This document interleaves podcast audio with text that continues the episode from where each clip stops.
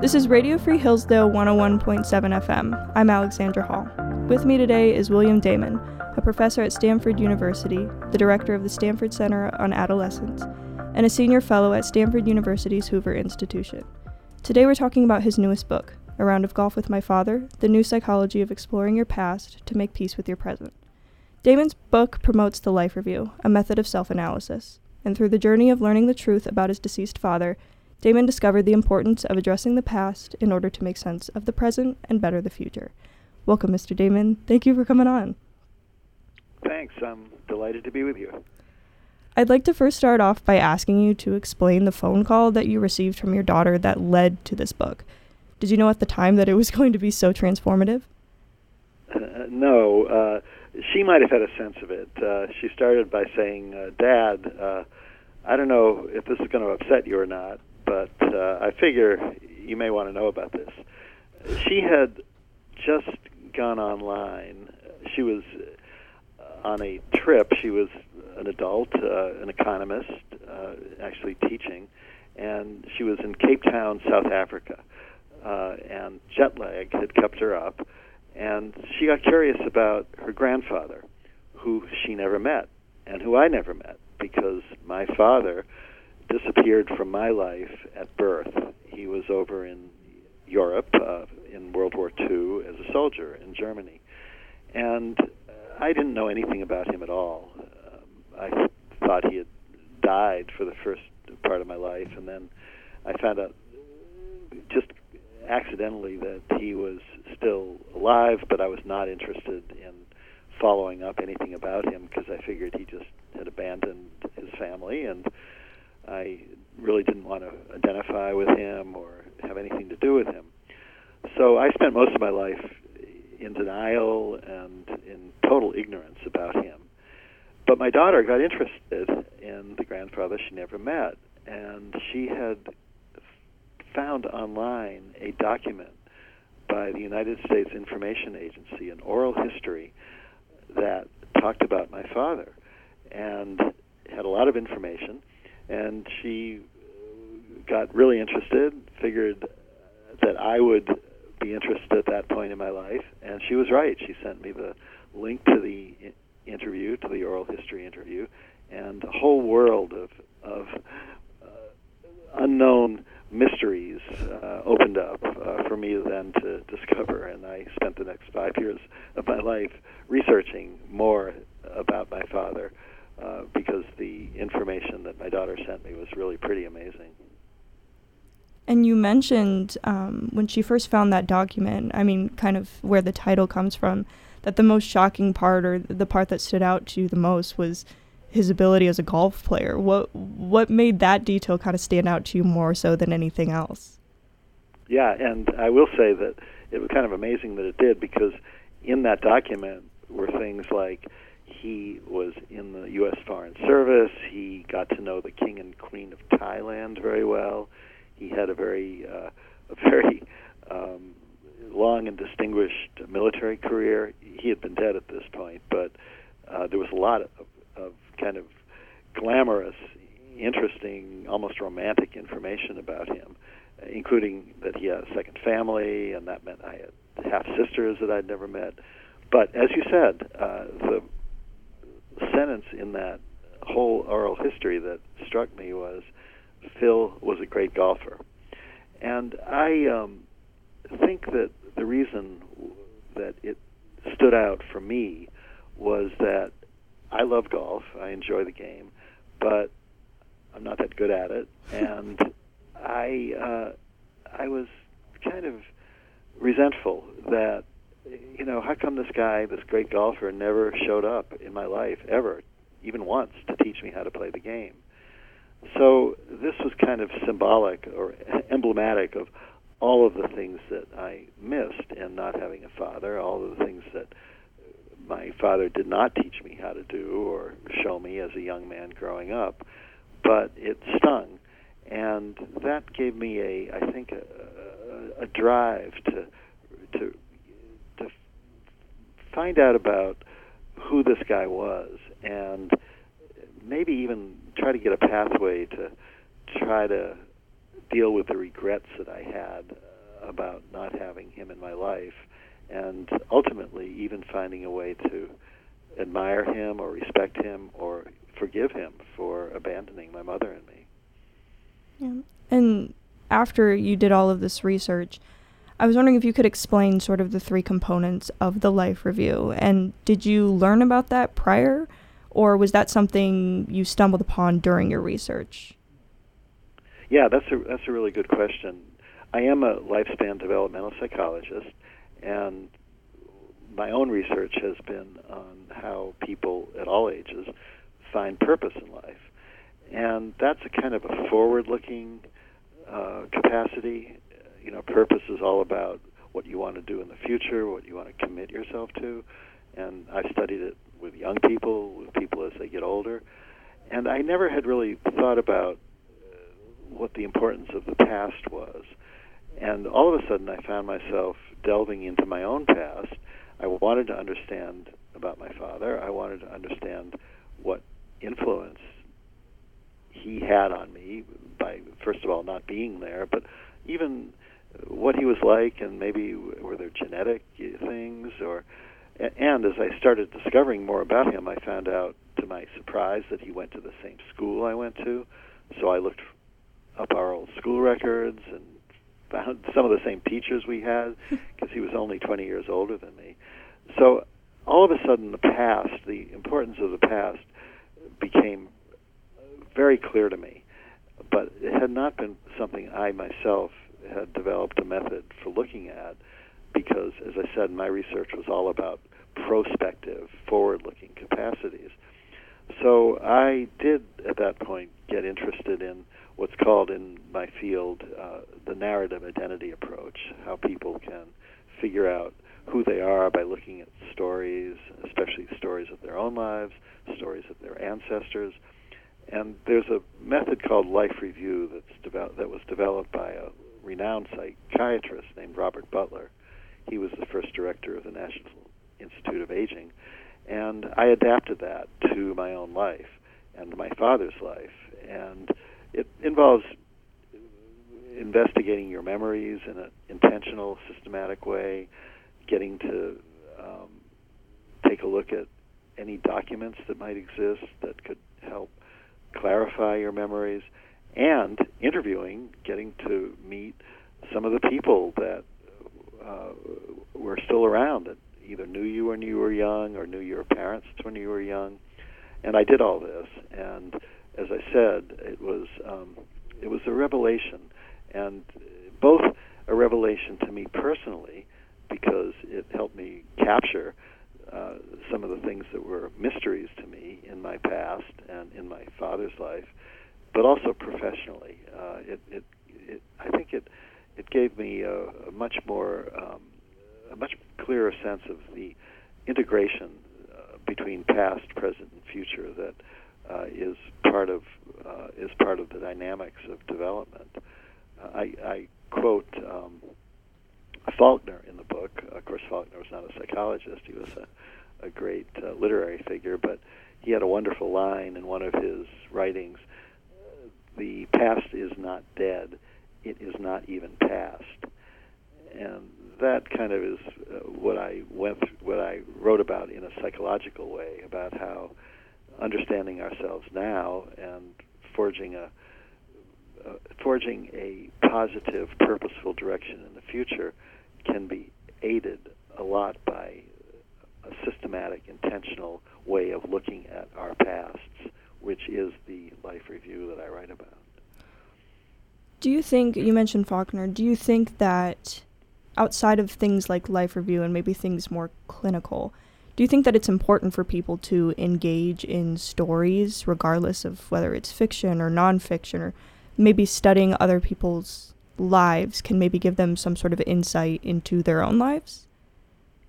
Well, sure. Uh, I think people are drawn to stories naturally, uh, and we tell stories about ourselves all the time, even little stories. You know, I went I went shopping today in town, and I had a hard time finding a parking place, and then noticed this, and I bought that, or even little teeny stories day to day, and and larger stories too about how we met our best friend or how we uh, got our first job, etc. So we tell stories, and that's a human tendency, and we do it for a reason because it's a way of expressing who we are and how we got to be who we are. The what I write about is that there's a way of storytelling that is intentional and systematic and focused on both positive things in your past, like purposes that you've had that have given you satisfaction, and negative things, things that haven't gone the way you want them to go, regrets you may have, mistakes you've made. I mean, everybody's got mistakes that they've made, and and thinking about what you can learn from those mistakes and how you can deal with those regrets in a way that gives you both a positive way forward and also a, a sense of affirmation about who you are now. I learned this lesson from this mistake, or I uh, I had this regret, but uh, as I think about it, um, I can accept that something went wrong, and I, I whatever happened, it might even have had unintentional positive consequences, but whatever happened, it led to the person I am now, which I need to affirm and maybe even be grateful for. And so there's a, there's an intentional, systematic way of going back over your memories and over your past and over any objective information you can find to supplement those memories in a way that can bring you forward and actually liberate you from some of the things in your past memories that might be holding you back. This is Radio Free Hillsdale 101.7 FM. I'm Alexandra Hall, and I'm talking with William Damon about his newest book, A Round of Golf with My Father The New Psychology of Exploring Your Past to Make Peace with Your Present. In, in your op-ed, uh, why can't why everyone could benefit from the life review, you mentioned that you regret maintaining a sense of intentional obliviousness to elements of your past. And I know you say this is intentional, but how might someone identify more minor aspects of their life and their past that they might be avoiding? Right. Well, um, of course, I, uh, I, I gave you the example of my golf grievance, which certainly in the, in the uh, whole uh, specter of things is pretty is a pretty minor uh, grievance. It's it's just a recreational activity. I'm not a, I'm not a pro golfer, uh, but um, when I really came to terms with it, what I did was actually uh, I um, the the reason the book is called A Round of Golf with My Father. I never had a round of golf with him. Obviously, he was dead when I discovered everything about him. But I did find out that he played on a country club, and I discovered by meeting some of his relatives, I found an old golf bag of his that had a scorecard in it. And I got a hold of people at that country club that he played at, brought the scorecard with me, and played an imaginary round of golf with him against the scorecard. And it was kind of an amazing experience for me. It was it was a way of almost uh, bonding with him in a very uh, in a very imaginary way, and getting a sense of uh, again some of the feelings of who he was. Uh, here was a guy that played on this course years and years ago. He was he, he had a score that was much better than mine, but it gave me some sense that I had a, I had a connection with him, and it did redeem some of my feelings of bitterness and, and resentment and regrets about him not showing up in my life. It did give me a way, it gave me a pathway to feeling that he, he here was a person that, after all, I wouldn't be here without him, whatever he was like. And I, of course, it didn't absolve him of the irresponsibility of not coming home to his family, but it did give me a sense that uh, here was somebody that actually played a role in my life. It gave me a sense of who he was, and it gave me a, a pathway towards, at least in, in some part, forgiving him and respecting him. And so that's an example of the kind of thing that going back into the past and finding out about it and bringing it forward into the future in a positive way, doing something positive. That was a great, fun experience going out on that golf course and playing golf with his scorecard. And that that's kind of symbolic of a lot of things I did. It was fascinating for me to find his old war records uh, from World War II, find his old school records, see what some of the guidance counselors wrote about him, especially in the case of teachers that I actually knew myself 20 years later. Meeting his younger sister, uh, meeting his um, two children, who are my half sisters. All of this was amazing and interesting and fascinating for me in a positive sense, and it it ended up overwhelming the feelings of resentment and regrets that I had been living with about not growing up with a father. Oh. And you mentioned how you wish you would have started this this life review process earlier. What advice would you give to college students or, or younger people in beginning their own life reviews? Is it too early now? Yeah, well, uh, it, I think it's never too early. Uh, even even if you've had a shorter life, there's always um, things that you've accomplished, and focusing on those gives you information and clues about purposes that you will develop or that interests you may want to pursue in the future. Uh, as I said, everybody's made mistakes, and that's a great source of information about lessons to learn because you don't want to make the same mistakes again. But the bigger the bigger lesson, even in in my case, was that I figured that I could have had the conversation with my mother before she died that would have opened up some of these mysteries and given me a lot better information than I ever had about who was my father, why didn't he come back. And she, of course, knew a lot about this, but obviously felt uncomfortable in talking about that to me. And I was very uncomfortable. I got that signal from her that she didn't want to talk about it.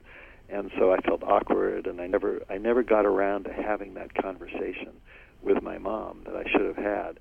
And so that is a lesson that I would definitely um, offer to young people is have the conversations with your loved ones uh, before it's too late they pass away, uh, you can never get them back again to have them.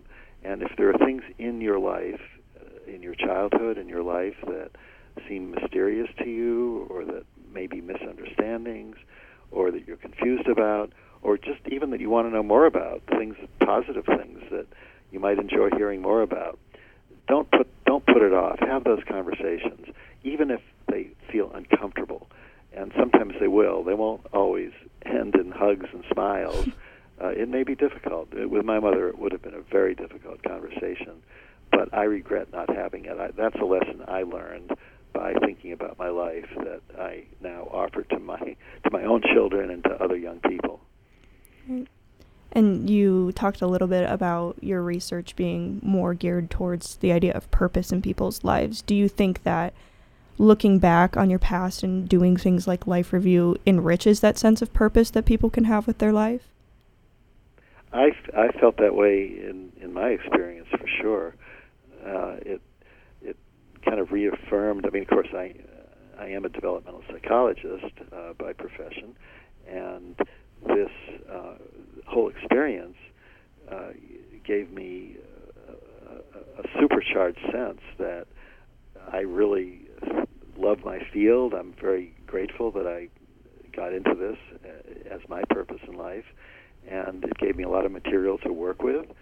And I think whatever whatever your vocation is or whatever your purposes are, going back and finding out how you develop those interests and what you might have done earlier that contributes to that, or what your parents might have done and your ancestors that that got you primed to follow the pursuits you have.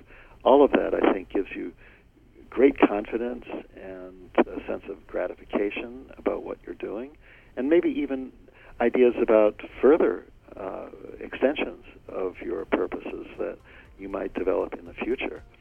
so that's one way that the past is kind of connected to the future is that it gives you clues, information, uh, a lot of motivation about forging ahead with the purposes that you have. Right. Well, thank you so much for coming on. Our guest has been William Damon. I'm Alexandra Hall on Radio Free Hillsdale 101.7 FM.